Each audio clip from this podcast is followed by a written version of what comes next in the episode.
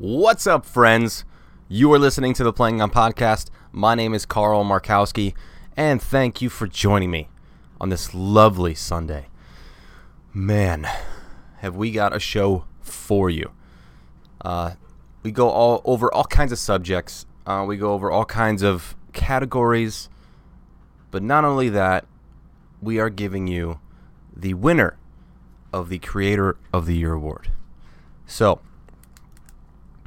uh, before we get into any of that, which is awesome, we I, Quinn and I had a great conversation, um, just going over everything, analyzing everything, breaking everything down, and it was it was just great conversation. But before we get into that, I want to sh- give a big uh, thank you to the supporters of the podcast, uh, Charm City Paintball. If you guys are in the game, well, obviously you're in the game, but if you are looking for some uh, awesome headgear, whether it be a headband or a head wrap or anything like that, make sure you head over to Charm City on Paint Charm City Paintball on Facebook or Instagram and you can find all of his works over there. He's been hand sewing all of these amazing custom headbands um, for a while now, for a, a, few years now, and he the, the quality is amazing. Uh, the the product that he puts out is just bar none one of the best in the game, and it's it's amazing. It's all made by one guy. And that's why sometimes it might be a little slow getting out the door with some of the product because it's one guy doing all this.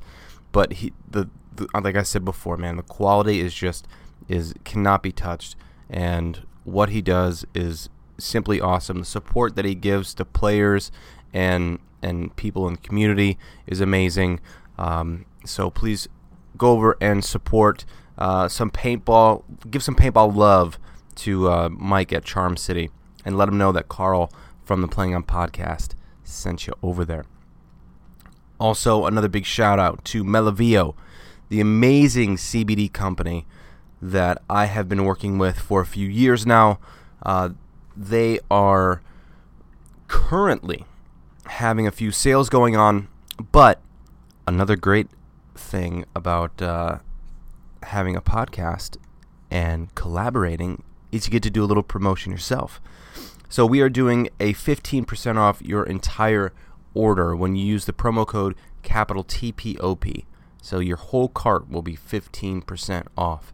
And you can choose anything from uh, they have CBD coffee, dog treats, your dog will approve of it, uh, pet oils, green tea, honeys, uh, which is great because a lot of the, uh, or actually, believe all of the money accumulated from the CBD it goes towards the uh, the veterans. And then they also have the capsules. They have the salve. They have gummies. They have the tinctures.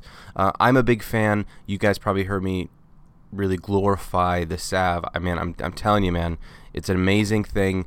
Uh, it really helps with the, uh, the the joints and the muscle pain after a practice or just a long walk down the street.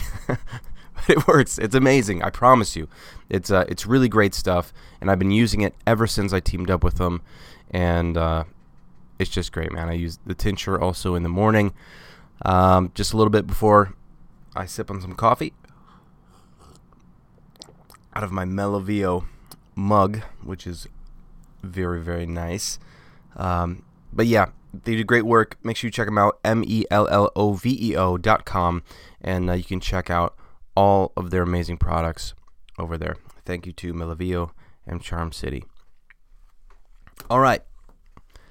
Now, onward, upward to the reveal. Well, first the conversation and then the reveal of Creator of the Year for the iconic awards. Uh, a big shout out to before we get into it to uh, to Quinn for really putting in the hours and the time and the effort in making this thing happen. So make sure you give him a shout out and a uh, and some credit for this because if it wasn't for him, and we we wouldn't have. First of all, we wouldn't have this platform to be able to do this. Uh, meaning we we just wouldn't have the Iconic Awards. We wouldn't have it. So make sure you give them a shout out. But also to everybody listening and to everybody who is creating, playing, in, involved in the sport, keep going. You know, this community is not, it, it's big, but it's not that big. We need to keep growing. We need to keep doing things to put paintball in a positive light. And we need to keep grinding and just uh, making it all count, man. You know, we all sacrifice so much for the game, and that's why it obviously means so much to us because you know we love it so much, and uh, so everybody just keep at it, and uh, who knows, maybe one day you'll see your name up here uh, on one of these categories. So I'm done blabbing. Here is the podcast for the Iconic Awards Creator of the Year with Quinn and I. Enjoy.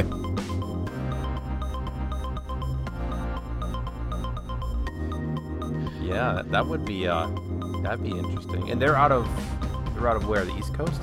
Yeah, like Virginia area. Gotcha. I think uh they kind of play like near where Pevs is in Virginia. Okay.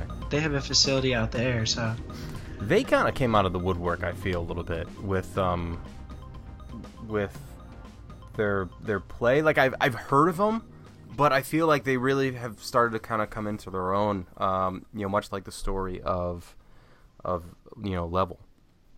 Yeah, honestly, I think it's just. I mean, the guys have. I think this is like their fourth or fifth year with the same exact roster now, and I feel like eventually, you know, shit just kind of starts to work. And they had a couple guys that kind of got good all of a sudden. So Yeah, that always helps. yeah, they had this kid in the snake that's like he was horrible all year, and then suddenly just like Got it. found out how to play, and he's like he literally gets like eighty percent of their kills. It's inordinate.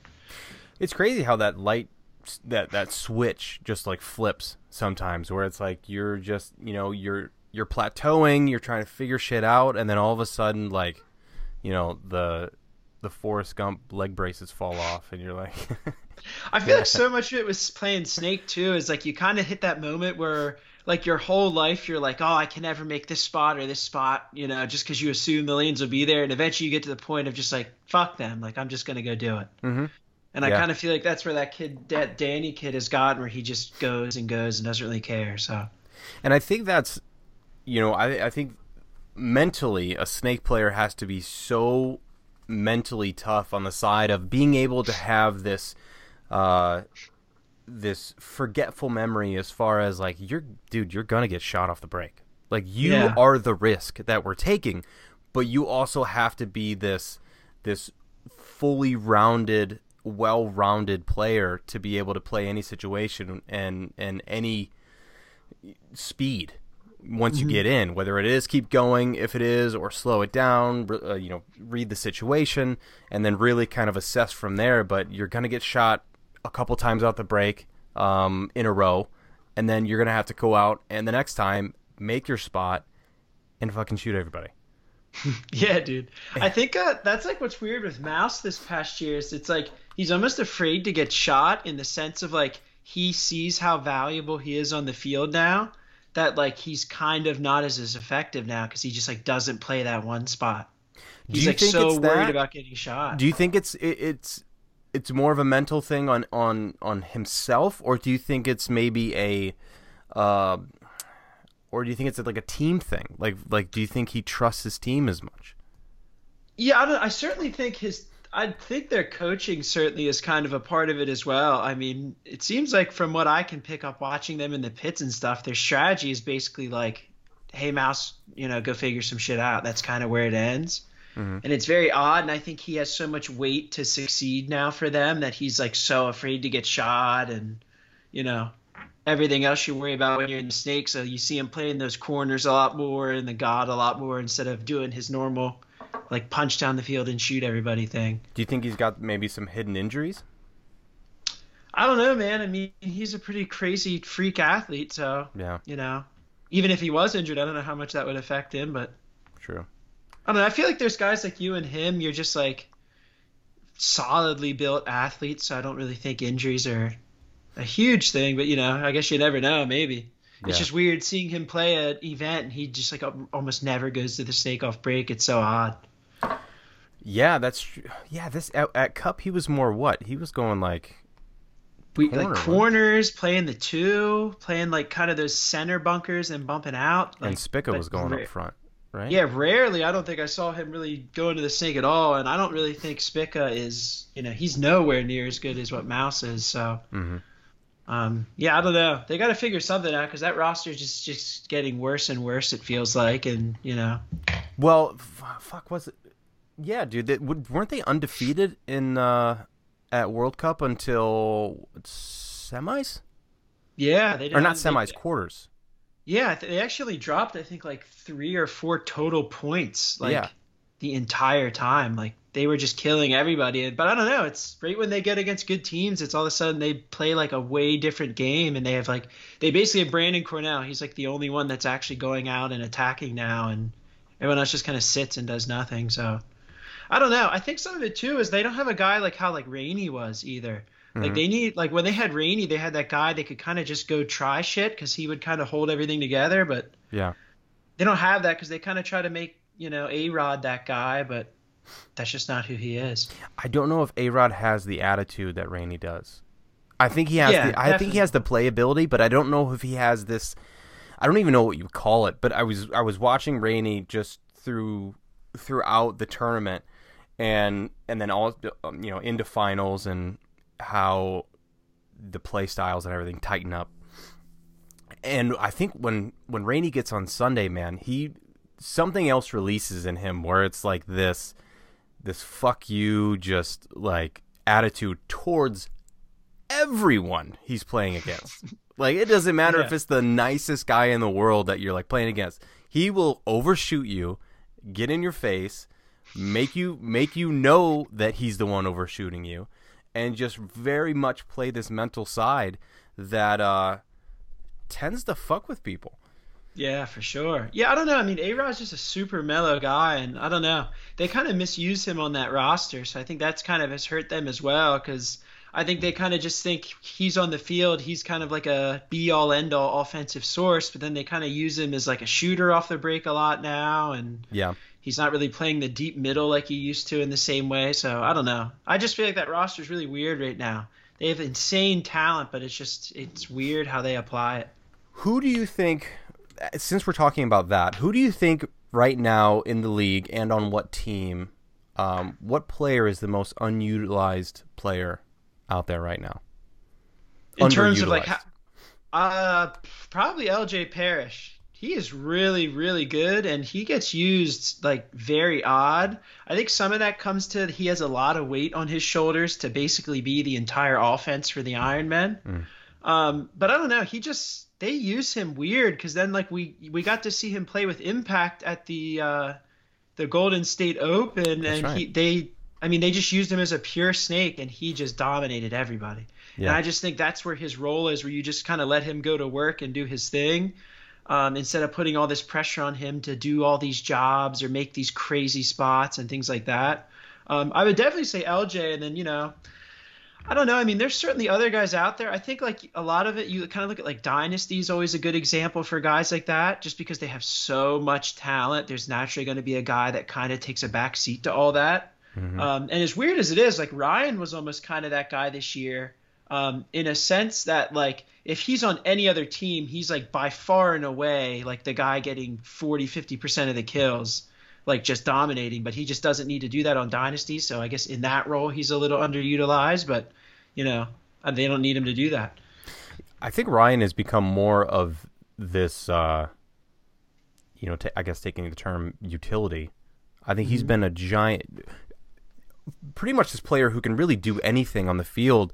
Um, and maybe that is the sense of the the underutilization because he really does kind of play everywhere. He doesn't have this really kind of solid side or solid area that he plays because he really gets thrown to the wolves like wherever that Oh, particular yeah. style of player is needed. You know what I mean? So maybe that's maybe he doesn't have that solidified uh, positional logo or or title, um, and maybe that's why it seems like he's underutilized. But I think he's been more of a utility player this year, and you know, and even taking it into Cup last year than I'd say in a, a long time.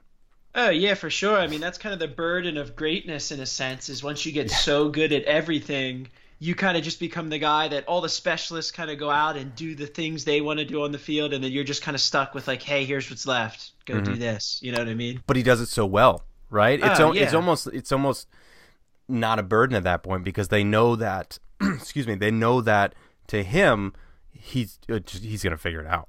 I mean, whatever yeah, it is, sure. where whether it be hold that zone, fill the gap, um, you know, secondary over, whatever it may be. Um, dude, he's just. He... Well, I honestly think that's where a lot of their success came from this year is having him in a spot where he doesn't have the burden of like doing a job all the time. Like if mm-hmm. he just can sit and break stuff down, like you're fucked. Like yeah, he's going to figure it out, find a hole, and move everything around to make it work. Um, and I think that's honestly why they're so good because he can just diagnose, you know, right away what's going on and fill a gap or you know shoot a zone close or just whatever he has to do whereas like if you were just saying like hey you're the two on the D side, I think that limits him a little bit because he's kind of, hey, I have a job before I can right. do these things. You know what I mean? And and the thing with Ryan is he hits his shots. Oh yeah, all the time, dude. I've I've well, one I've been a victim of that, but, but uh, watching him and watching the finals and, and and watching him this year, dude, he just he has a hard time missing and it's oh yeah, and it's like those it's those shots that like when you're playing, it's like you get those short little burst moments where you just see like the corner of a guy's elbow as he goes through a gap, mm-hmm. and like he's always hitting those shots. It's just wild. The clutch kills. That's what that's what yeah. I like to you know the the clutch moment and the clutch kills is, is where Ryan really excels, and uh, mm-hmm. you know I think he's going to be a really good little paintball player eventually. Kid's got a bright future. he's got a bright future. Honestly, with the roster they have, like he could do what he's doing now for like another decade probably just because he kind of has a crew of people now that go out and cause a bunch of damage and he just rolls through, cleans up with a high IQ and gets off the field. So Yeah. There's so many guys on that, you know, those those major 3, the the the legendary 3 that they have between Alex, Ryan and and Yosh, they just they have that right. They just have this this aura about them and just this orderly, um, persistent kind of just I don't know what to call it, man. This dynasty kind of just uh, aura that yeah. Just breeds hard work and, and dedication and, and loyalty. And um, you know, I, I think the program is you know back on its feet again. Not that it well, uh, you know, it has been knocked down, and, and I think they've been really trying to find their solid, uh, you know, solid ground again, solid feet, a solid roster. Um, and yeah, because I mean, really, if you think about it, you know, obviously it's you know you can't ever be crazy and be like, oh, you know, like they, you know, they really found themselves again because obviously they've always been good. Yeah. But I mean, really, if you look at like all the roster hits they took with guys getting signed away and you know losing guys to other teams, like no other team could have survived that while also having their, you know, their core best players aging, you know, more mm-hmm. and more every single year. I mean, what what other team can see like Tyler walk away, Mouse walk away, A Rod walk away, Ollie retire? Like these are some of the best ever and they've yeah. just endured all of it and found a way. So I think they just I don't know they've they're really good at breeding like guys who buy into the program. Like I think with a lot of teams you still always kind of have those guys with that attitude of like you know they're there they're playing but like you know some stuff might seem silly to them or this like everyone on the team just like buys into every little thing of what dynasty is i think that's why it works and you think of some of the pickups that they've had and how they've worked out. I mean, obviously they've had some that they've tried to, to pick up and, and have not come to fruition. But you think about these, maybe in, in their eyes they're not so random, obviously because they scouted them out and picked them out. Yeah. But as, to the layman, to the to the fan, you see some of the pickups and you're like, that's kind of that's kind of odd, and then it works out, and then it's like another pickup. Well, I didn't see that coming, but oh, and then that works out. You know, just like uh, your you know Urena. Um, Art- Arturo Art. Mm-hmm. Um, you know, and uh, even I mean, hey, they just picked up this kid Damien from uh, our team out here on the East Coast. And I yeah, mean, he's gonna be he's like exactly the type of guy that's gonna thrive on that team. Like he just listens, he survives, and he gets down the field. and that's like basically all they need out of a young guy. So yeah. Do, how, do you know the story of how have they been watching him, or did he did he like contact them to try out? Or yeah, so he uh I mean, he's been in playing semi-pro with the newbies here for a couple years now, uh, but he also plays down in the Mexican X-Ball League with a couple other pros like Joe Barrett. Uh, I think he played with Harrison at one point. Um, and obviously, like his team down there wins a lot, so he's gotten some notoriety there. Mm-hmm. Uh, then he actually moved out to the West Coast not too long ago, and he was practicing around like ASG and all the fields dynasties at, and you know, they just kind of quickly noticed him and they heard about him through the grapevine. You know, I did my best I could to talk him up and spread the word, and you know, it just you know he's a good kid and he's really really good at playing. So you know, naturally that's going to work out for you it's it's always great to hear those stories, man, of seeing people come up and get noticed, and um, just because I was, I, you know, I was a part of it. You know, I was I was one of those stories, and it's just cool to hear things happening like that because it's like with paintball, we don't have that that whole like uh, getting publicly scouted and then getting uh, publicly drafted and then this and there's a bunch of hype and this and that. No, it's this is all like behind the scenes shit that yeah. happens in this uh, in this community, and it's um, it's it's still Honestly, this cool little like backstory. what happened with you, man. It was like they saw this guy on like a lower division team, and they're like, "Holy shit, that guy's really good. How do we get that guy on our team?" well, first it was really fast, and then the the goodness eventually happened. But you yeah. it, you have to just kind of work with your strengths, right? And eventually, you know, figure it out, and that confidence builds, and then uh, you know, pretty you know, just surround yourself with a bunch of great players, and then see what happens yeah, shit will work out, and if it doesn't, you get a good reputation at least, right? Yeah, exactly. Well, um, so yeah, so uh, let's let's start talking iconic. Yeah, man. I uh, we got the awards rolling now, and uh, we've got got a couple categories out already. It's been uh, we've been getting good feedback so far. I mean, I know for ever the big thing in paintball has always been like the kind of thing behind stats has always been kind of one of the things hampering it where there's no kind of like tangible way to look at a guy and say like he's the best at this or he's the best at this mm-hmm. and like i think i've mentioned this to you before but that's kind of the approach i wanted to take with this was like having some sort of structured actual system being judged by guys who are watching, you know, basically every single point of the season. Yeah. Um, and just kind of, you know, going through and deciding, hey, this guy was the best snake player, this guy was the best Dorito player, just kind of giving the notoriety and story to all that. Um, you know, and I always thought that's again that's something that's been missing for a while, and I'm gonna hopefully keep trying to expand on it. But um, I mean, what have you kind of thought so far? I mean, we've had what like the creator of the year, innovator of the year. Uh, we announced the Coach of the Year nominees yesterday. Um, I know you as a creator. I mean, what were your thoughts uh, on the guys we're kind of looking at for that?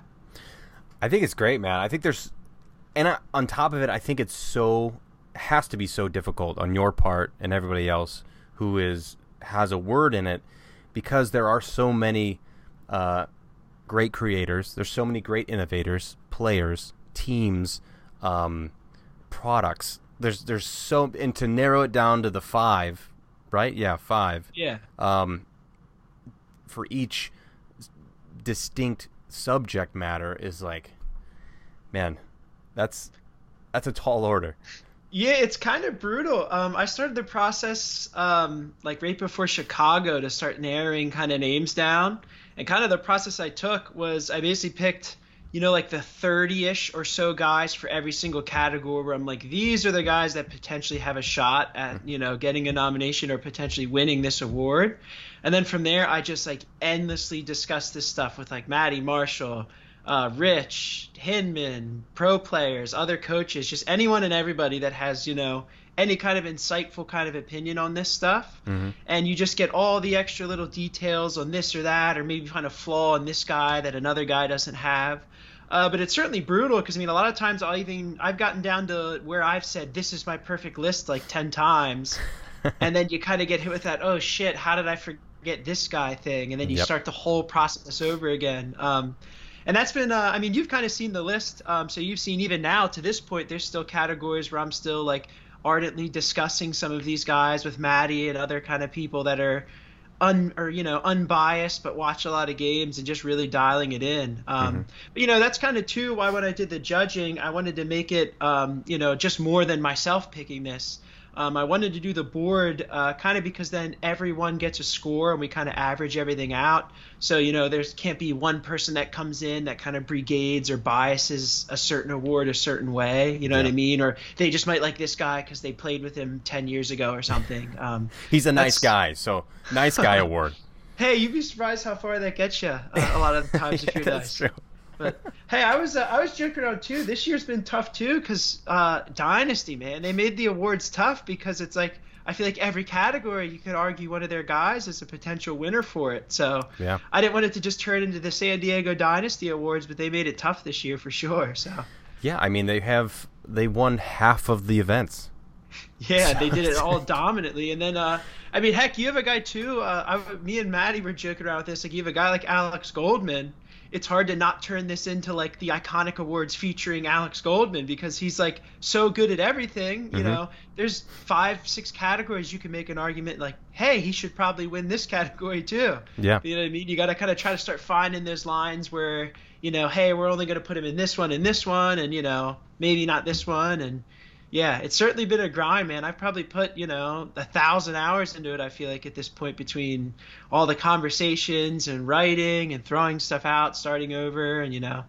But uh, it's definitely exciting, man. Uh, all the uh, the headbands we're doing with Hormesis to kind of go along with the trophies and everything, they're finally coming in in a couple days, which oh, I think right. people really like those. And I'm really excited to see uh, what people will do with them. I mean, what do you think? Do you think uh, if you were still playing and you won one of them for these awards, would it be something you'd pretty much keep forever, or are you looking to sell it for a quick buck? Dude, the retail on these are stupid. It's, it's like I was I'm in this Hormesis group just out of sheer curiosity of how much money people are spending on these headbands. Don't get don't get me wrong. Like the for me the the price and the value of of something comes down to how much an individual puts on a certain thing.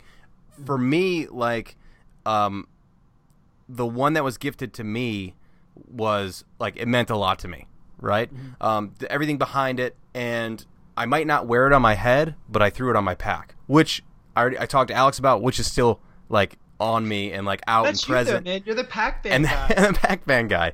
Um, because I also respect a lot uh, Charm City and and his quality product and, and what he does, and I've been working with him forever. But um, but it, that comes down to what we were talking about, right? We just a, a, a value on something, and I think I'm I'm glad that people enjoy them, but I really hope, and I think Alex said the same thing. I really hope that people take out of this um, more of what they stand what they're standing for and what they're making the headbands about rather yeah. than what they can do a quick flip um, f- for them because they are such a hot commodity. Mm-hmm. But anyway, back to the main question. Uh, I would most certainly uh, keep it and wear it and wash it with care and uh, and just have it as this I don't know why people are selling them. It's ridiculous. Well, I understand why people are selling them, but it's it's a weird world of retail that's just in, insane sometimes because people don't really they don't yeah. they don't attach to it maybe as much as I do.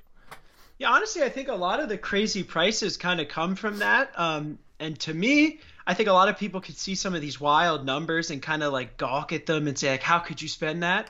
Uh, but to me, I think that kind of shows the power of these stories and how they really affect people's lives. Mm. I hmm. mean, there's bands out there that might have been, uh, you know, dedicated towards a certain player or, you know, period of time in the game and like that's an area that impacted someone so much that they're willing to go out and say i'll spend you know a thousand dollars on that i'm fine with that i mean i yeah. have uh i mean like this here this is the dreamy band Ooh, there you I've go. literally gotten people offer me three thousand dollars for this thing, and I've said no just because this means a lot to me. So I would yeah. never want to sell it. Um, but you know, there's people out there that are willing to spend that much because you know there might have been an impact that Marcus had on them in their life, and you know they it serves as kind of a reminder of that to them. You know, or they think they can flip it for six. Perfect. Yeah, they might do that too, which is cool too, I guess. But yeah. Yeah, it's um, uh, yeah. I'm really, um, I'm really hoping people don't sell them the ones they get for the uh, awards. I'm kind of hoping it's something where like next season they wear them then to kind of show like I'm the top dog in the snake or I'm the top dog in the Dreeters or whatever it may be. You know, kind mm. of as like a war trophy more than anything. But yeah, I guess I think, time will tell. I think that's what Alex wants too. Is he want he just wants people to wear them and enjoy yeah. them, and well, and I'm sure Oliver too. But uh, that's more or less what I'm getting out of it. It's just it, he wants people to enjoy the product, and hopefully it means something to, to somebody and not just a price tag. Um, because you know what, I think if they did think that it was it was something like that, they would they would be selling them for three, four, five hundred dollars a piece. Um, whereas they're selling them for what a buck 20 80 bucks you know yeah sometimes they're like as cheap as like 85 bucks or, i feel like but yeah so yeah, I you know I, I feel the same way. I, I hope they wear them. I hope they enjoy them. Um, it's cool that they did a collab with you. Uh, with yeah, I was excited about it. I was uh, nervous to ask them about it, but uh, you know he was all on board for it. He was super helpful with everything, and they came up with a really cool, kind of unique design for it. So uh, I think people really like them. I think once they all get in, I'll kind of start. I don't know. I've kind of I haven't decided if I want to reveal them or just kind of you know, award them to everybody and they can kind of do with as they please. There's almost like an exclusive kind of club for the guys that have them, but yeah. you know what I mean? So You'll have to send me a picture though. So I can oh, for sneak sure. peek in it. but yeah, I don't um I think so far, I mean, there's uh, everything's with the awards have been. I've gotten really good feedback on everything. I mean, you obviously have those guys. I've gotten the messages where they want to ardently argue about why this guy should have been in instead of this guy, and you know, to me, I enjoy that. I love the conversations behind it because I always learn something new about a guy I might not have known beforehand. Um, mm-hmm. But yeah, it's been super fun so far. Um, what do you think? Um, like say, like we're talking an easy one. Like we were, we had Coach of the Year come out yesterday. Um, yeah. I think a lot of people right away want to just jump in for what would be, you know, a fairly obvious front runner, which would be Kevin Brettauer from Dynasty. Mm-hmm. Um, but you know, you look at what constitutes a coach. I mean, there's a lot more to it than just necessarily winning events. I mean, you have a guy like Mike Hinman. I mean, look what he did in a year. He took aftermath from literally like basically the worst team in the league on the verge of getting relegated to a top eight team in a year. You know, I mean, what do you think? Yeah, and that's what I'm doing right now. I'm I'm I'm scrolling through and seeing everything. Um, I'm looking at uh, your website and everything, and just just even looking at the pictures of the guys, like because you you forget, you're like, yeah, dude, Kevin Brettauer, Skinny, uh, Skinny K. You have Travis Lemansky, Todd Martinez, Mike Hinman. I mean, these are like hard hitters in the game. Ryan Brandt. Um, yeah. And I love them because they're all so uniquely different. Like they all have such a different coaching style or kind of little nuances to what they do. Mm-hmm. I mean, like you look at a guy like Ryan, he is just a pure like X's and O's strategist. Then you have a guy like Travis who just like endlessly scouts every single team and finds any little hole in kind of their game plan that he can just attack, attack, attack. Mm-hmm. And that's kind of where you get this style they've come up with where they're so aggressive because they're just so well prepared and scouted coming in. They just know every spot they can attack. And then you have, you know, Hinman, who's kind of this, you know, builder and developer kind of coach where it's not so much X's and O's and more, you know, pulling the greatness out of these guys they don't know they have, you know. There's so much uniqueness to them. Yeah, and then and then look at Skinny K. You have somebody who is managing all of these you know personalities and and and career legendary players and being able to manage that and and successfully uh, move them forward and uh, yeah, I mean, you got to think that's probably the hardest job in professional paper right now is Skinny K's job. I mean, it takes a, a tough dude to come in and Ryan Greenspan tells you you're wrong and you're willing to, you know, tell him, no, shut up, we're doing it this way. You know what I mean? Mm-hmm. That's arguably the best player ever. Um, so you know, I imagine it's tough, you know, coaching that group at times because they're they're very vocal and passionate, and they have super high IQ guys on that team. So, you know, what he's done is amazing. And then you have the the personalities and the mindsets that uh, Tom Martinez has to deal with. You know, some of the greatest players in the world. Mm-hmm. And uh, fuck, man, that's a tough one too, dude. Just yeah. thinking about it, it's like these guys are just legends in the game, and like you said, have such a different coaching style that it's it's really hard to really pinpoint um, any one because because Ryan, I mean, look at what X Factor's done in the last few years. Uh, obviously, with Ryan or with Kevin, um, what Dynasty has done, uh, consistent top performances from uh, from Infamous with Travis. You have Todd Martinez, who went from winning an event with uh, with Iron Men and then coming over to Houston Heat, winning an event with Houston Heat, and and and building that team back up. Not that they needed much, but maybe giving them some uh, a little bit more fire underneath their mm-hmm. asses. Um, and then you have Hinman, who, like you, you said it perfectly, drawing out this greatness that in these players that they didn't know they had, or they that they didn't know how to really harness and control, and really bring that out, and and have performances like they've had. Excuse me. And I um, love Hinman too because uh, you look at a lot of coaches and they're fairly static uh, with their styles in a sense. Like there's some coaches out there that the way they coached 10, 5 years ago, whatever their style was, it's fairly similar now. Hinman is like so fluid just based on what his roster is and their abilities. And you don't see that a lot in paintball to where like I mean X Factor historically back in the day was a fairly aggressive kind of in your face program, but now he kind of realized, hey, my roster's kind of really centered more around defensive play and grinding teams down and I think it takes a very talented coach to be able to kind of move between these styles and still find success. Yeah, and with the players that he has, man, he's he is building that crew, and um, mm-hmm. yeah, they're good. Yeah, they're I I give them uh, a a year, year and a half, or a couple a couple players, and if not one player, and I think mm-hmm. that they're going to be uh, a lot more a lot more comfortable on Sunday. I mean, what do you think? Uh, like with Travis and Infamous, they kind of have a little bit of that uh, that echoing kind of style of the excessive versus Dynasty days uh, with you guys. I mean, they're basically in that same spot now. I mean, they had a year where they were just short all season long. I mean, they've dropped mm-hmm. the finals in Florida by you know essentially one bad move, lost in that event. Then they came into Chicago again, same thing, got knocked out in semifinals and just barely missed it. And then came into World Cup and just barely missed the finals again, and they're just, you know, that's a tough situation. I feel like they keep getting so so close. I don't want to say, I don't want to say that next year is really kind of the the tipping point, but I feel like something has to change, and it's something obviously minor, right? Mm-hmm. Something has to be, there has to be a minute change um, somewhere. I'm not saying it's uh, it's personnel. I'm not saying it's coaching style.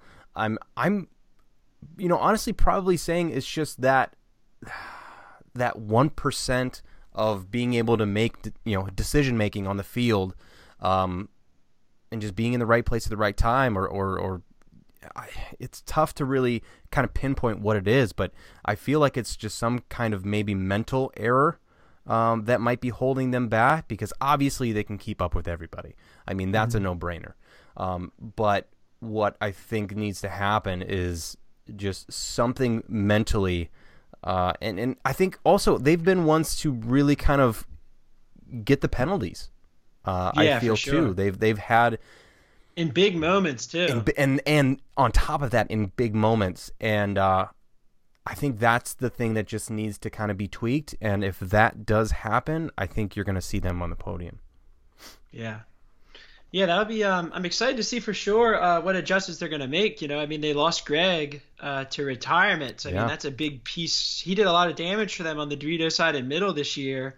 Um, you know, and that roster's certainly not getting younger. So I'm quite interested yeah. to see if they go out and sign somebody. You know, if they kind of move their personnel around a little bit. I guess we'll kind of see. Right. Yeah, it's gonna be uh, fuck yeah, and we have to go through the off season, so we're not even really into the off season yet. And uh, there's already been huge shit going on. I'm sure. I'm sure right around the corner before Christmas hits, there's going to be some little gifts happening to uh, all these little different teams, and it's going to be uh, 2022, man. It's going to be interesting. That's for sure if you could see one move happen for 2022, any move, it could be Ryan Greenspan going to Houston Heat. It can be anything. What would it be? I don't think on that side. I don't. I, I think Dynasty's set. I think they're. I think they're going to work with what they have. Obviously, it's working. Um, even with the addition, uh, I, you know, I, I think they're going to work with what they have. But I would like to see. One, I'd like to see Columbus LVL um, in my side, my t- little town, I would like to see them maybe add uh, some experience.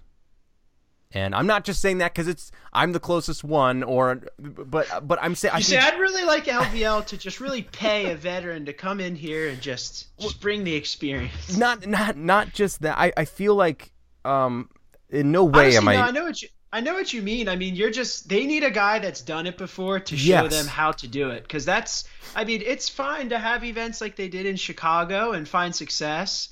But like when you get in the top four against these hitters, like you need a guy that knows how to handle that. And they just, you don't have that. And you really can't learn how to do it in this league with as difficult as it is. You got to bring it in. Somebody. So I don't know if you if you watched the um, it was the GI World Cup video, and I'm not. I want to give a shout out to whoever did it. Um, Yeah, uh, uh, CJ Canner did it. Th- oh, that was CJ. Yeah, he's doing Dude. crazy videos now. Like I, don't know, I had is- no idea he had that talent. Like amazing videos the last couple events. I wish I remember him making a video for Aftershock when we were practicing, and it was the editing, the mute, the, everything was was amazing, and it does not honestly surprise me that that was CJ because of the quality of work and everything he does. Not only is he a, a nasty paintball player, dude, he he is a nasty videographer and editor and producer and does great work. Um, hats off CJ, big shout out. Uh, but if you watch that, it was mostly in X Factor's pits, and what I really liked to see was the interactions that Ryan and Meter had. I think that really showed a a very grounded dynamic that they had to where they could even in situations where it was dire, it was very calm, it was very to the point, and I, I think that's something that one thing that LVL needs is somebody to be able to um, help Robbie out and and and kind of be that uh, that kind of experienced guy and uh, and I think that that would help them out a lot. Um, something else, another move I would like to see. Um, I would like to see. I'd, I'd like to see what Infamous does to fill that Greg spot. Uh, I, I don't know what they have in Yeah, mind that's or where a tough market. I mean, I can't really think of anyone off the top of my head that's a Dorito side guy that would be, you know, quote unquote available right now. Um, but I don't know. I mean, Travis has built a hell of a business, so I'm sure they have a little bit of money to move around. Yeah, he's good at finding at finding uh, things to fill the gap with. That's for sure. Yeah, for sure. Uh, ML Kings, I feel like came out of the woodwork too, and and I I will be honest, I know zero about those guys. Um, The more I and more I watch them this year, man, like the more and more stuff you learn, the crazier it is. Like, you know, first you kind of start digging in, you see like, you know, the big names right away they have, which would be Kyle Berry and Greg Montalvo, you know, just because they've been either guys that were really recognizable players in the past with Kyle on damage, or a guy like Greg who's just on YouTube everywhere. Um, you know, he's been doing his channel forever there, so he's pretty recognized. But yeah, the rest of the roster is just a bunch of guys you never heard of. Um, I mean, one of our breakout players of the year, Louis Betancourt, on their team. I mean, this this guy was literally playing D4 like a year ago, That's insane. and he is now like going toe to toe in the snake with like good players at World Cup, and he was doing really well. So. Um, it's it, they have an interesting dynamic because I find myself asking like, well, what changed that suddenly these guys got good? You know what I mean? They don't really have like a definitive coach on that team, really. They don't have some, you know, a big elite pool of talent. So they're an interesting team. Yeah, man, I the learning curve I feel like has shortened so much on you know seeing guys develop and perform, and I think that's another thing. What uh, a lot of people kind of say the the the status of the players now is is so high. Uh, because I think that that learning curve has just shortened up so much to where people it's it's shortened and it's spiked to Yeah. where you know it's it's like it's a very short amount of time they've gotten very good and um at least Yeah, at- what man? We talked about this on the last show. Like it went from when we grew up playing, like most guys couldn't even dive or shoot left-handed, and now it's like the kids will be out in their second day and they're doing that all at like a high level. Mm-hmm. yeah and and I don't know you know I've I've preached for years that it was like you know you're throwing this tournament marker into a kid's hands and they can do anything but obviously trying to get them to learn the basics before they can, you know, the gun does everything for them is is yeah. huge. But if you can get somebody like that into a camp where they're really really learning and the ML Kings have been around for a minute now and uh I they they must have they're doing something right to where they're getting the guys the reps and the situational uh presence that they need to be able to develop into the players that they're obviously coming in to be. Yeah, you want to hear a wild fact about ML Kings that makes you think, "Wow, I didn't know anything about these guys." What ML you know stands been, for? No, they've been playing pro either in Europe or the US since 2013. Really? Like that's so long. Like I had no idea. Yeah, that's wild. They were playing pro Europe in like 2013, and I'm it's wild to think because they seem like such a new team, but they've been around for a while. Yeah, that's yeah. I, I I did not know that. I mean, hmm. what I think at that time you retired and came back like once or twice in that time period. Actually, thirteen is when I came back.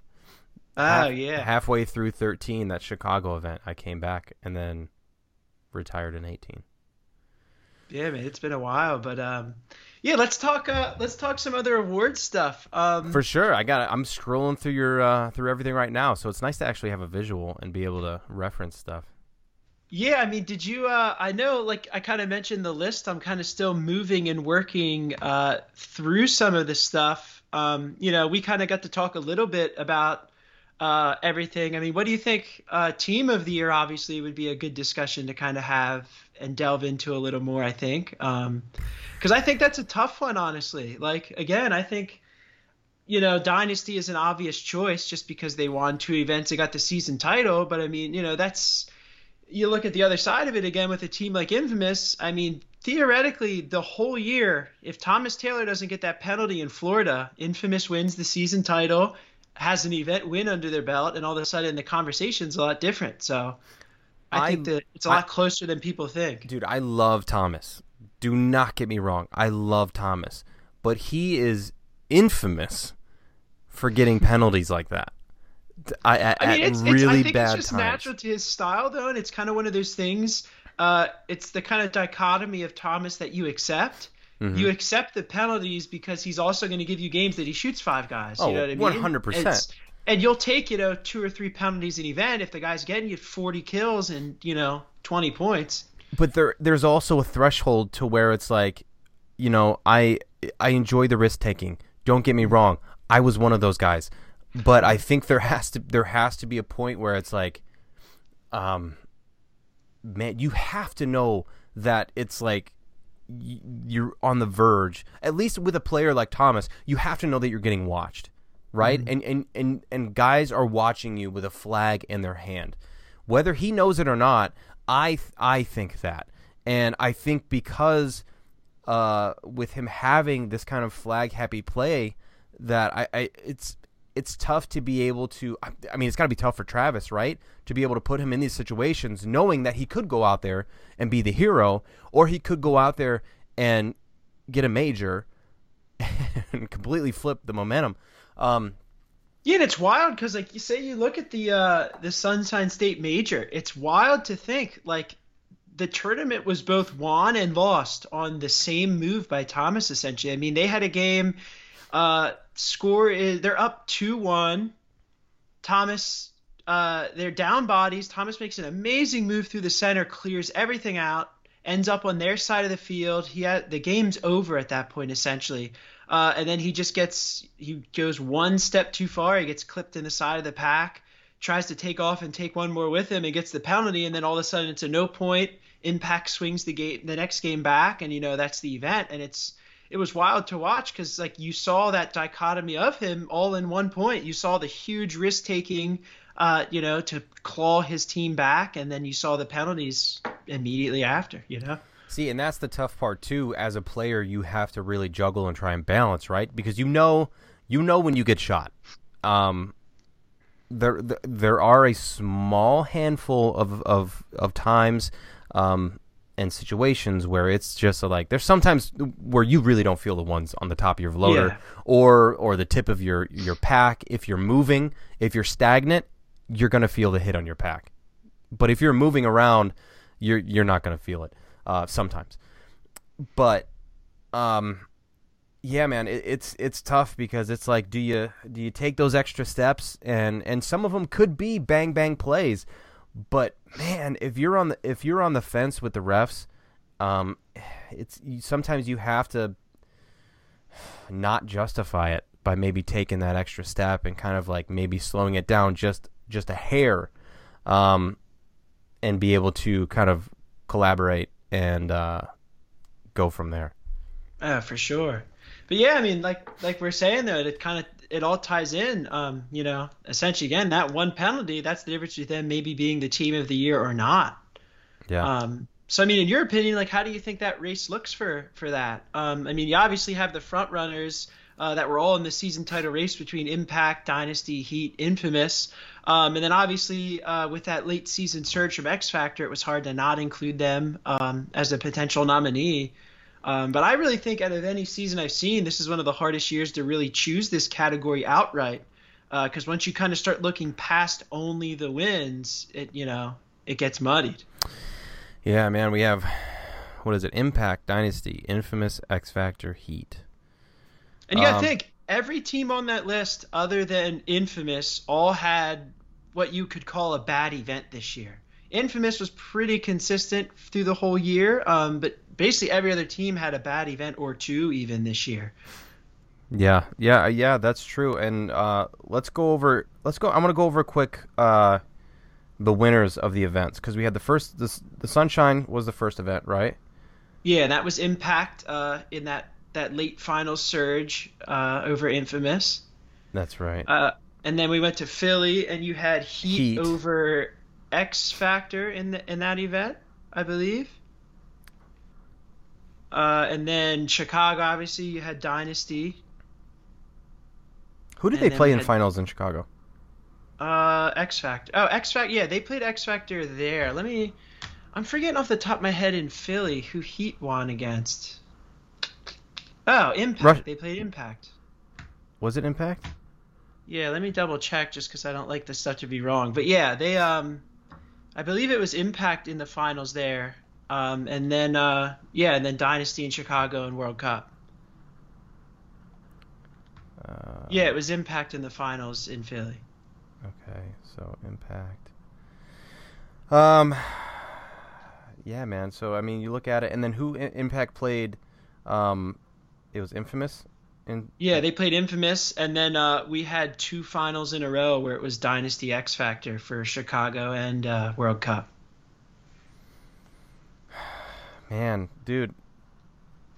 I mean, so we're we're we're talking about teams that have played in the finals, um, with the team. Yeah, and then you have Heat in there, you know, where they, you know, of course they have their event win, um, and you know they Heat in terms of like preliminary play. I mean, they had three events in a row. They went undefeated in preliminaries, and like, I think when I when I ran the record, it was insane. It was like they went like forty seven and nine through their prelim games on points, like just crazy dominance throughout the year in the preliminary rounds. See, but what what is crazy with that is there's been so many times where I've seen teams squeak into the eighth slot for Sunday, and mm-hmm. they are the ones who are either end up in finals or they win the tournament. Yeah, and I I think. I think a dominant play through the pre- prelims is almost more mental for the other teams that could possibly play that team than it mm-hmm. is for the team who is actually in that position. Does that make sense? Yeah, for sure. Uh, and for that reason, I don't know if I would if I would say Heat um, for Team of the Year. Uh, I, I, think yeah, you you might be the the biggest baddest badass in the prelims, but when it comes to Sunday, man, it's they've only had one. You know, and and not to say yeah. that that's a bad thing. Winning a tournament is a fucking chore. and uh, it's no joke. But I, I think with some of the more prominent teams like X Factor Dynasty, uh, Impact, I think. Uh, I mean, I know Infamous is in there too, but like we've said, they've they've showed up and were not able to uh, to really close it out, and yeah. and I think that might be another reason why I would say Infamous is out for Team of the Year. Um, and I and I'm not trying to give it and look at it purely wins, right? Yeah, for sure. But you also have to. I'm looking at it more as like a presence um, on Sunday, late Sunday, mm-hmm. and yeah, I think honestly, what hurts Infamous as well is uh, they didn't really have like a kryptonite team this year either that was stopping them from winning events. Mm-hmm. Like every other team that we're looking at for Team of the Year, they lost to deep in on Sunday to not make the, you know, to either lose in the finals or not make the finals. Yeah. And I do think that hurts them a little bit in that regard too, because they're one of the few teams that you can say they pretty much universally lost to everybody on Sunday in terms of the top teams in the league. You know what I mean? It's almost like their kryptonite team was themselves.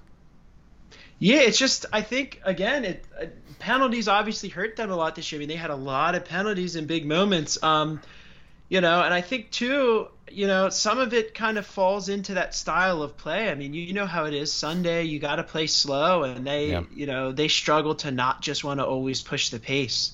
Um, you know. See, and I'm I'm on the fence with that because I feel like uh, slow play does come into play, but I feel like you also need to work with what works.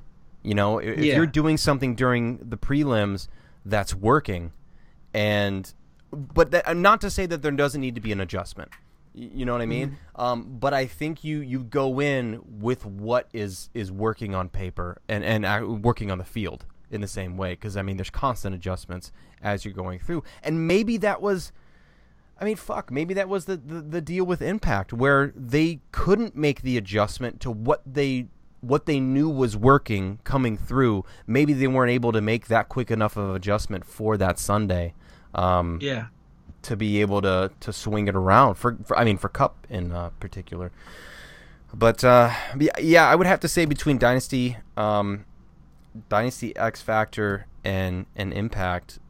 Um, yeah, and even um, Impact is a little tough because I mean they didn't even. I mean they got like tenth place at World Cup. I mean that's got to notch your record a little bit in this conversation. I think because um, I think when you're talking team of the year, you need to be a consistent like all year deep Sunday team. Uh, whether you're winning the events or not, you got to be there. You know what I mean? So then I would almost take Impact off off of the uh, you know out of the running. So you have you have X Factor and you have Dynasty. And if you look at X, if you look at the games, if you look at the finals games in Chicago and in at World Cup, dude, it could have been any one of them. Yeah, it's wild. It literally came down to single eliminations were the things that were affecting who won these events. Like it wasn't I mean, look at World Cup. I mean, they Dynasty was down by two points at one point with like five and a half minutes left. You know was it I mean? two? I thought it was. Games. I thought it was three. It might have been two. Yeah, it was. Uh, at was one three. point, I think it was uh, five three, and they pushed it all oh, the way yeah. back and went up. They went up six five. And look at two of those. Look at a specific two of those points that come into mind were the uh, the double buzzer with with mm-hmm. Marcelo and Meter. That could have went either way and then look at the point where uh, Brandon Short is in the snake against uh, Archie. against Archie, and who is in the corner, Rainey or somebody mm-hmm. else who's in the corner. It was a two on one essentially, and imagine if imagine imagine if Brandon Short would have shot Archie. Not only shot Archie, but Archie got shot and then hit the buzzer, dirty hang. Yeah. And then they start with four the next. Cause, I mean, that would be it, right? They yeah, would end up having to start with four. at that point. Yeah. I mean, and it's wild, like you got, and even seeing like the slow mo footage of that shot with Short. I mean, his first shot actually missed, and if it would have just been two inches to the left, it you know, it would have been it would have been right on, right in time. You know what I mean? That was, dude. I saw the oh shit in his in his body language when Short saw me. I mean, goes, you've been there what? before. Like what? you kind of turn and look, and you're like, wait, is that guy? Why is he over there? You know, it, it, kind of throws doing? you off for a second. Yeah, that was, dude, man, that match was insane. That was back and forth. That was that was a uh, an oh shit, X Factor's gonna take it. Oh shit, Dynasty's coming back. Oh shit, it could be anybody's game, and then you know, yeah, that, that was fun, man. That would that would be. I don't know if you have it down for it, but what game of the year? Oh yeah, for sure. I actually have um, on the awards. I actually am looking at two different X Factor Dynasty games uh, for Game of the Year. just because they they just gave us two amazing games. I mean, they gave us um, one, they gave us a ga- uh, a match in Florida in the Ocho finals that was on par with the quality that the World Cup finals was. It was just an all game back and forth slugfest. It was Skinny K versus Ryan Brand of who could outcoach the other. It was just an amazing game. And then uh, the World Cup final, I mean, that was, you know, maybe one of the best games I've seen in, you know, years, I think. Yeah. Yeah, I don't um, recall it. Um, I'll have to go back and watch it. I don't recall it, but a lot of the games that I've watched this year um, on Go Sports and ha- have been just insane, man. The paintball this year has been amazing, top notch. The players, just everybody seemed to be on their game. Things have been coming together for underdog teams, uh, if you want to call them that. Um, things have been coming together for for uh, for teams like Dynasty, who who are have been just hoarding talent in themselves mm-hmm. and finally let it release. Uh, X Factor has been been uh, has always, honestly, looking at it, X Factor has always been in the running, at least the top four. Um, yeah, because I mean, like we talk about, you know, dynasties kind of big three that they've always had between Greenspan, Frazy, and Yosh. I mean, X Factor's had the same thing. I mean, they've they basically had Archie, um, and Colt the whole way through, just dominating for them. You know what I'm saying? I mean, even you know, you can almost like have Billy in that conversation extent. I mean, he's been there 100%. almost a decade now. You know what I mean? And and Meter, and Meter. Yeah, too. I mean, Meter's... look at I mean, Meter this year was like for the longest time, I just looked at him as one type of player, and then this year he was maybe like one of the best kind of counterpunch reactionary guys there was. I mean, he was starting a lot of points out of the back line and just closing games out for them. Do you have him? Yes, you do. Okay, I was just gonna say uh, you have to have him down for something. And insert play of the year, I oh, think, yeah. is the is the best title that uh, that you could put him under because he's really he's really come into that. He's really come into a solid solid two. Yeah, and like I mean, when I look at something like an insert player, I think the way I kind of differ that from just a guy that's you know just a center player or more of a defensive guy is like Meter's a really good example of it. Like he's not a guy that's really ever postured offensively or defensively. Like he kind of takes his spot off the break and then just kind of diagnoses the game on the fly the entire time. And he's putting the pieces together in his head and he's always filling any of the gaps on his side and finding those spots to counterpunch. Um, yeah. You know, he's been really, really good for them. And I mean, Meter's still like pretty young. Like I think Meter might be my age or maybe slightly older. So I mean, they could see a lot of good years out of him yet. Meter's like 19. he's, he's, just he just continually he doesn't age, man. He's just continually going to be 19 years old. I mean, he's exactly what he's never injured. He's always at a, playing at a high level. He never gets penalties. He never makes mistakes. You know, he's exactly what you want. He's a vampire. Yeah, I mean that's. I mean, yeah, but um, let's even jump back so we don't get ahead of ourselves. Like we were talking about uh, game of the year. There was like mm. some weird ones too that I was kind of looking at for that. Um, and one of those kind of weird ones being the NYX versus Energy game in Chicago. Like it literally went like 18 points, and at one point NYX was down like I think like four points, and they made this huge rally to almost come back and win the game. And it was just it was really fun to watch because the entire game it was just this overshooting kind of slugfest where every time a guy was getting shot out of the snake, he was getting walked off the field, and you know it was just. oh yeah. It reminded right. me like if you really go back and watch this match from Chicago, it reminds me a lot of watching just an old school like X ball style match where it was just mm-hmm. those games that were just ultra fast back and forth points, like just running the same five guys out there, just grinding through. Um, and I think as a fan, it was a really fun game to watch. Whether the weight of that game affected the event or not, it was just a really good game. So, are you giving Hormesis headbands to all the players on Breakout Team of the Year and Game of the Year? You're giving headbands to uh, everybody, and then game and team, I'm giving them to the owners just because I was like, man, I think for these awards alone, you know, you're talking, you know you're giving out just inordinate amounts of stuff. Um, mm-hmm. Obviously, going into future years, we're going to get bigger and bigger with this, with the level of stuff we're giving away and including. Yeah. Um, but yeah, that would be wild because I mean, what, you'd be giving away 40 headbands between like three categories. So you should you should make little pins that said "I did it." then... Participation bands for everybody. Uh, dude, it's so uh, God, man. Scrolling through this list is just looks like your eyeballs are going to fall out of your head with the decision making that you have to make and just how how Dude, much again, paintball you've you've only- had to watch. You're only seeing the narrowed down five. Yeah, is- There was like 20 or 30 guys for these, and I mean, some of the awards are tough. Like when you look at something like like offensive player of the year, there's like a lot of guys you can look at for that spot. It's Mm-hmm. not just inherently like I mean, say you look at something like snake player of the year. It's pretty simple to look at four or five guys where you're just like these are the elite of the league when it comes to a snake guy. Sure. Like obviously, like guys like Chad George, Billy, Mouse, you know, Smotrov. These are the guys that are really, really good. But offensive player of the year, I mean, there's guys on bad teams that are huge offensive weapons. They just don't have the team around them. Um, so that category, I mean, I've literally probably spent like 30 or 40 hours discussing that category with various people, kind of narrowing it down. And that one was a fight for sure. Um, Yeah. yeah. just the list, man. There's um, there's a lot of hitters on there, man. You could build some good teams out of the names on these lists. So, as far as icon of the year, what what characteristics did you really need to hone in on to to identify or be a part of the group of icon of the year?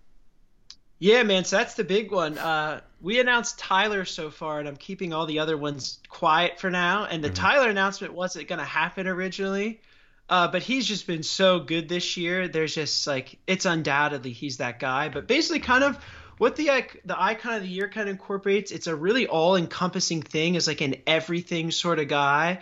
Like, a you need to just be a by far elite talent at you know multiple things. Like I, when you look at something like snake player of the year dorito player insert these are guys that are really elite kind of positional players. But the guys when you look at something like the icon award like you need guys that are killer gunfighters like in a really elite level of poise to where they're never going to crumble when the situation calls for it. You want guys that have super high IQs. They can play any spot on the field. Um, you know, and then to a lesser extent, I also kind of looked at off the field stuff for this. I looked at like what is their impact uh, you know, on the pro game as a whole, on the pro league as a whole. What are they doing to better the sport? All these kind of things that kind of encompass truly being an icon. You know what I mean? Like the kind of guy you can look back in 20 years and say, you know, this guy was, you know, the best in class for his era. Um, you know, and I'm again, I'm trying to keep the names under wraps for now, but you Oh, can yeah, kind of yeah. see looking at the list. Uh, Dude. you know, these are the type of guys that just they kind of all fit that mold of just. I kind of look at it like the guys. There's a one-on-one for your life, these are the guys you're picking. You know what I mean? That makes I think the list a lot clearer. Because you know when you're kind of just having fun, going back and forth, talking about who the best guys in the league are. You know, a lot of names get thrown out. But again, if you're in a one v one with your life on the line, there's a few guys you're probably going to pick, and that might be it. You know what I mean? Oh yeah. So I'm sure um, some people would like to hear. Are we uh, are we going to announce anything on this uh, on the podcast as far as some winners for some categories? Um, one that I definitely think uh, we should talk about for a winner is Creator of the Year. And I think this is a really good one to talk about just because, again, naturally, you as a creator, you've been one of the best in the game over, you know, the course of the last, what, five or six years now at this point. Um, and I mean, you kind of led the way in that category as well in terms of just defining what the interview styles and how podcasts are in the game. So I think you're a really good person to kind of bring in and talk about this. Um, you know, we've kind of put votes in on this and kind of narrowed it down in, but I also wanted to get your take on it before we kind of announced everything. Because I'm sure you've had a chance to kind of look at the guys in that category. Um, You know, I kind of want to get your thoughts on what you thought about this category before we announce the winner. Man, um, first off, I think that creator of the year is the subject matter itself is something that not only brings the the hard game and, and, and very confusing game of paintball to a a level where it's digestible right? I think that's what's i think that's what creators do right? They, they take this thing and they take this chaos and they turn it into something that's that's di- digestible. And it's so mm. hard to decipher who is a better creator or how this would rank because each of these individuals does such a key job of of being themselves and doing their their talent so well and bringing it to the public that even putting them all in the same category has to be tough, right? Because they all do such a different job and they all do it so well. Um, but what, uh, man, dude, what Brian Wolf has been doing, what, uh, I mean, Verbal has been like crazy this year, dude. I mean, yeah. he was like, I didn't even know that guy's name last year, and no. he is maybe some of the highest quality still photo work like I've ever seen in the sport. You mm-hmm. know what I mm-hmm. mean?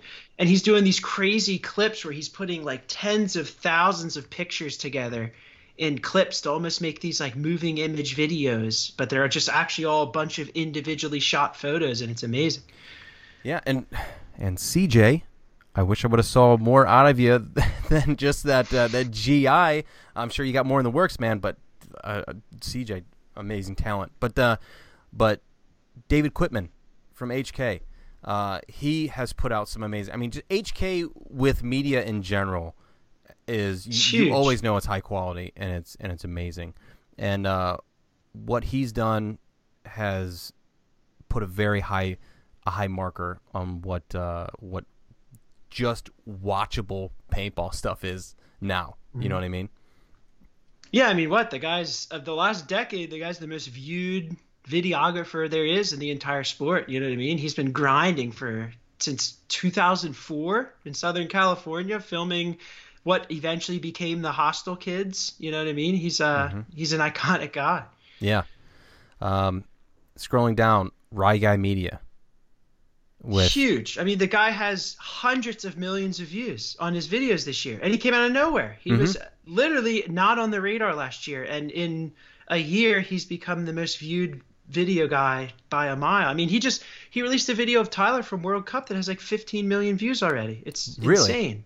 Yeah, it's inordinate the level of views this guy is getting, and he's doing it in a very simple way. I mean, it was very popular for a long time for guys to make these heavily edited clips with soundtracks and all this stuff in it. And he just looked at it and said, you know, I'm just going to show raw paintball of what it is. I'm just going to show really amazing moves, the athleticism that it takes, these crazy kind of marker skills the guys have.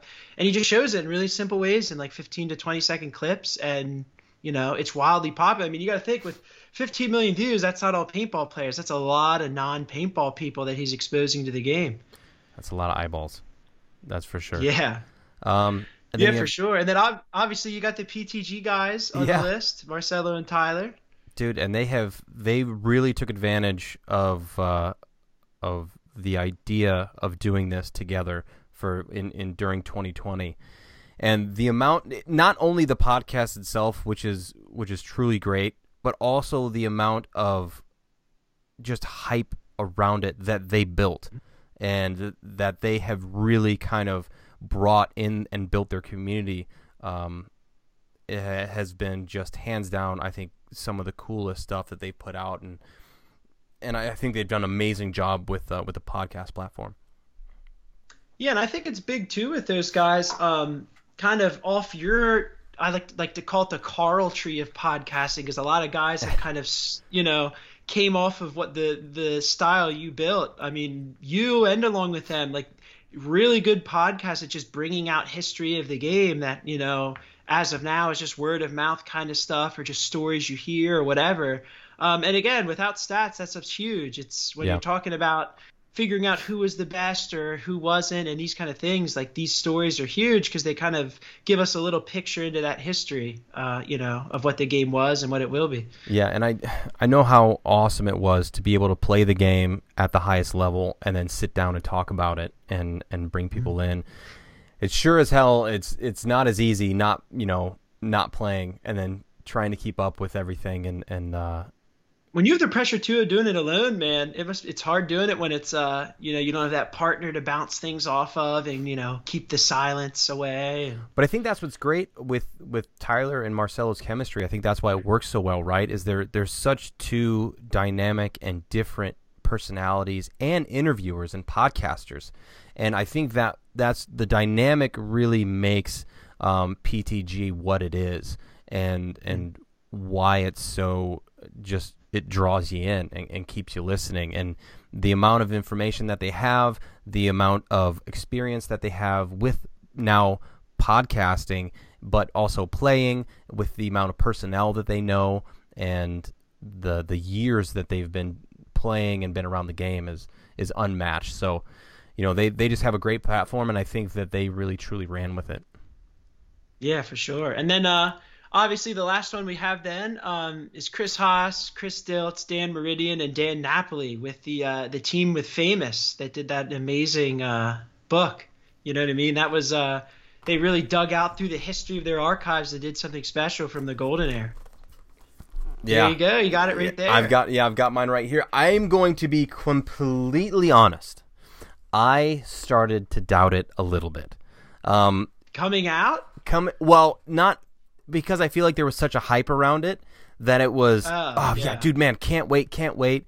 And then it got pushed back, and then it got pushed back, and then uh, obviously out of their control. I mean, nothing, nothing to do with them, but it was like it's like one of those things where it's like you have this shoe, this sneaker, and you hype it up and you hype it up, and then everybody's excited for it, but then you don't release it until like two years down the road or something. It, just it about doesn't. it, but- it, it's it's and not that it came out lackluster. It came out and completely blew away what I had even imagined what it was going to be. Oh, for Um, sure. I mean, I looked at this. Um, I mean, I was kind of in the same boat, and I'm like a huge paintball history kind of snob. I have a massive magazine and media collection. Like when it was, you know, delaying and delaying, I was like, oh man, I'm so worried this is just going to come out and it's not going to be, you know, whatever. And then literally from the first page I opened it up, you just get like goosebumps because you're instantly taken back to just like this was my childhood. Like I feel that same feeling again I did when I used to walk into a Kmart and get, you know, a paint magazine that off the rack, you know what I mean? It's just Mm-hmm. it was incredible. It was so far beyond expectations to me and then like having that Lost Rolls book in there with all those extra Yep. cool photos and dude it, it was so having something physical and being able to flip through it like we did with the older magazines i really feel bad for the generations that are not going to have something like this. Or or th- or they wouldn't be able to really kind of uh respect what it was like or have a have an inkling of what it was like to have something to be able to flip through it and have something physical that you can hang on to and that you can kind of refer to um, and touch and feel and just I, I think it brings more of a feeling into it and it makes it that much more kind of relatable because you're you're, you're you know you're touching it and you're feeling it and you're flipping physically through the pages and you're you're just I don't know it's it's a different feeling. And when mine arrived and I started reading through it and I started looking at all the pictures and just yeah it did the same thing. It brought me back and I I, I love it man. I think it's I think it's great I think uh, somebody uh, not to kind of delve away from from these guys but I think who who began to kind of wanted to bring it back and who never really I think got the credit did get the credit but didn't was um, Brad from Inside the Net. I think he Yeah. he really um, started something like that. His still his still work was amazing. Um, his magazines that he came out with are amazing. Unfortunately, I don't think they took off like they should have. Um, and I mean, you know how it is, man. It's really, really hard to be a media person in paintball. And I mean, Yeah. You know, it's you even talk about the guys who are at the top of the top of like the we'll say the quote unquote world in terms of these paintball media guys. It's really hard to make money at it. Uh, Yeah. Because you know people want all of it for free. They don't want to pay for anything. Um, Yep. You know, guys that are fine going out and spending a thousand dollars on a gun or a headband are the same guys that you know won't spend twenty dollars on you know a full season review with incredible still work. You know what I mean? It's uh, Yep. it's certainly tough. You know. Um, and again, like you said, it's a shame uh, just because you definitely absorb that physical media different. I mean, you know, it is like you've probably done it as much as me and anyone else. Like you're on your phone, you just kind of scroll through everything. It just you barely register the stuff in your head. But like with these older like books and magazines, I mean, you're like you're reading every page. You're detail like a detailed look at all these photos and the little things about them. And you know what I mean? It's just it's different. Yeah, you have to. It's it's not as fast to flip a page than it is to to scroll. through something. Yeah, so, sure. yeah, there's a little bit more effort. But bringing it back to to uh, to Dan, uh, you know, Dan, Dan, Chris, Chris. There's so many repetitive names, but uh, all the guys that were involved in Famous, I think, did uh, did a great job, and I I will very much treasure it. And um, yeah, I, I think I think all of these guys are doing a tremendous amount of of work, and I, I hope everybody that is on the list knows that it's not going uh, to the wayside. That people truly appreciate everything that they're putting out, and to have a category like this, I think is amazing, and uh, to you know getting some some some recognition for uh, time spent off the field. Yeah, for sure. So uh, yeah, that's uh, I liked hearing your kind of takes on everything. It's actually funny because that really kind of that's all the exact basically all the exact reasons we looked at these guys were kind of the thought process you had on it. Um, so I talked uh, when I looked to do the kind of the non-player awards, the kind of way I did uh, voting a little differently was I just tried to talk to as many people as possible to kind of just get thoughts and opinions, essentially like you know votes from all these different kind of guys and just mm-hmm. kind of see where they stood on it. Um, and surprisingly, um, it was way closer than I thought it'd be. I kind of thought these kind of more visible guys were going to be the ones that kind of pulled away, uh, but it actually ended up being pretty close. Uh, and super happy to announce the winner of our first award for the inaugural Iconic Awards for 2021 is Marcelo and Tyler with Play the Game podcast for Creator of the Year. Hey, that's awesome! It's cool that a platform too like this, like podcasting, um, is so relative to everybody you know, and people are really latching onto it and and really taking a liking to uh, to the the audible side of the game. Oh, for sure. And to me, this is what the legacy of I think that kind of hard in your hand media is kind of living through. This is still the story based kind of get you all the little weird tidbits you don't get to see in photos and videos and all this stuff. And again, that's why I've always been a huge fan of you and I've always, you know, loved all of your work just because you were kind of the guy that did this. I mean, no one did this before you, and very few have been able to do it anywhere near as well as you after. Well, I think it's one of those things where it's like, don't be the first to do it, just be the one who's better at it. And I think, hey, you're still better than pretty much everybody at it, man. Uh, you know, I honestly, man, I just like having conversations with people, and I think that's one thing that uh, that Tyler and Marcelo excel at. And congratulations to those guys, and I'm I'm so glad that they were able to uh, to take what they've built and and really build a community and and and build a following. And I think that they only have you know upwards to go. Yeah, for sure. And again, like I said, that was a big part um, with everything. I mean, being a creator encompasses everything. I mean, your, it's your physical ability to create content, your ability to foster communities within the sport and kind of grow it um, in a unique way through your media. And those guys just did it uh, in a way that I think, you know, went beyond what all the other nominees were doing, you know? Yeah. Yep. I agree. Congratulations, boys. Yeah, for sure, guys. Congrats. Uh, we'll get your headbands and your trophies and stuff all ready for you. That's awesome, man. And you know what? I I would like to say uh, thank you for for bringing some. I think I think you and and what you're doing and the amount of time and passion that you're putting into something like this. I think um, I would like to say that you are uh, one of the creators of the year uh, for kind of what you're putting forward and what you're putting that. out with. And I, I, I, truly think that building something like this uh, is not easy, and it, I know it takes a lot of time and a lot of research. And I think you're you're doing something that is truly needed, and I think you're doing it in in, in almost flawless way. I appreciate that, man. And talking not to go off topic, man, talk about research. It's wild. I think people really underestimate how much time some of this stuff takes. I mean, I have times I spend like 40 minutes trying to find like a 20 second clip to confirm if something happened or not when I'm writing a story or something. Oh, you know yeah. what I mean? It's it's wild. I mean, you know about it, so yeah, I appreciate that, man. No, absolutely, man. It's none of this would be would be happening if it uh, if it wasn't on your shoulders. Sure, Not to man, put any pressure it. to keep it going, but fuck, man, it's, it's, this That's is my this number is one thing, man. I'm hoping as I go forward, I can start to kind of bring other people in, so I can ensure that these things survive going forward, and you know, we keep getting good content out, and just kind of, you know, trying to highlight the history of the sport. Well, you know that, and and I hope you know this that if there's anything that I could ever do to help kind of get things out there for you and to help keep the thing alive, uh, you know that I've always uh, I'm always here for you, man.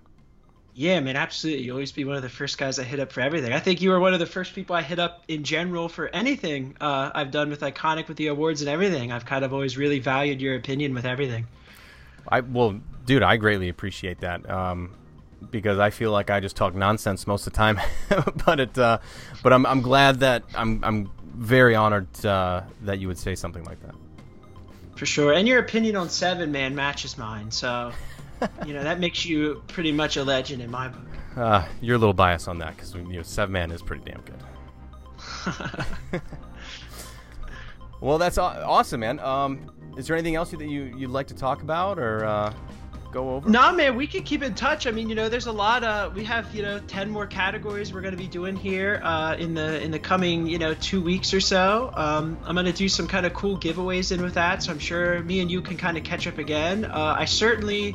Uh, want to catch up with you when we kind of do the winner announcement stuff. I definitely want to try to do a bunch of the winner announcements with you. Um, I think it'd be awesome to kind of do a live show uh, and bring some of these guys in and talk to them and stuff with you. And you For know, sure. Well, let's hang So out. Let's awesome. um, let's wrap up.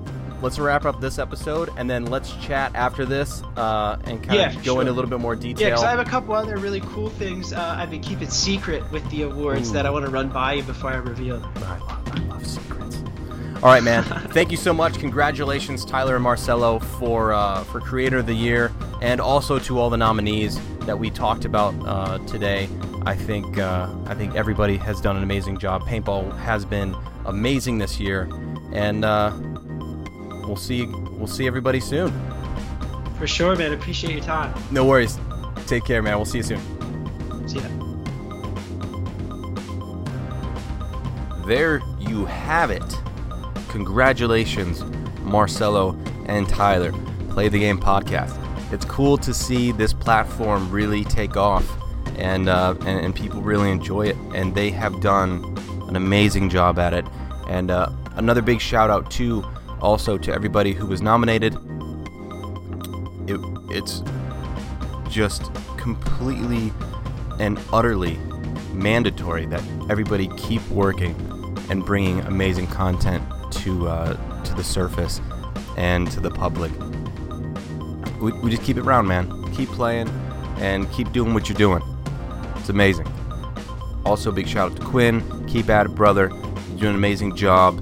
Uh, make sure everybody goes to iconicpaintball.com and checks everything out that uh, that Quinn puts up there, whether it be the awards. He also puts amazing articles uh, on his site. He's he, great insight, man. Watches a lot of paintball and has a lot of input from uh, from a lot of the higher ups in paintball and a lot of people who watch a lot of paintball. I said paintball a lot in that sentence. But uh, yeah, keep on it, man. And uh, and thank you, everybody out there who plays and everybody out there who listens. Uh, completely grateful for the sport itself and for all the support uh, that just everybody gives to each other. It's amazing. It's ruthless. It's awesome to be a part of. Uh, another big shout out to Charm City uh, Paintball. Make sure you check out his amazing quality, just one off, unique uh, headbands and head wraps. If you want to pick one up, hit him up. You'll find something that you'll like, I promise you. And also to Melloveo, the CBD company who's making it happen, who has amazing product and will not let you down. M E L L O V E O dot com. T P O P for a 15% off. Uh, and to everybody out there, thank you for listening. Keep up the good work. Keep at it. Love y'all. And uh, make sure not to text and drive. Keep your eyes on the road. Keep your ears open for podcasts like this one. And play the game. And congratulations again. We'll see you guys here soon on the Playing On Podcast. Peace!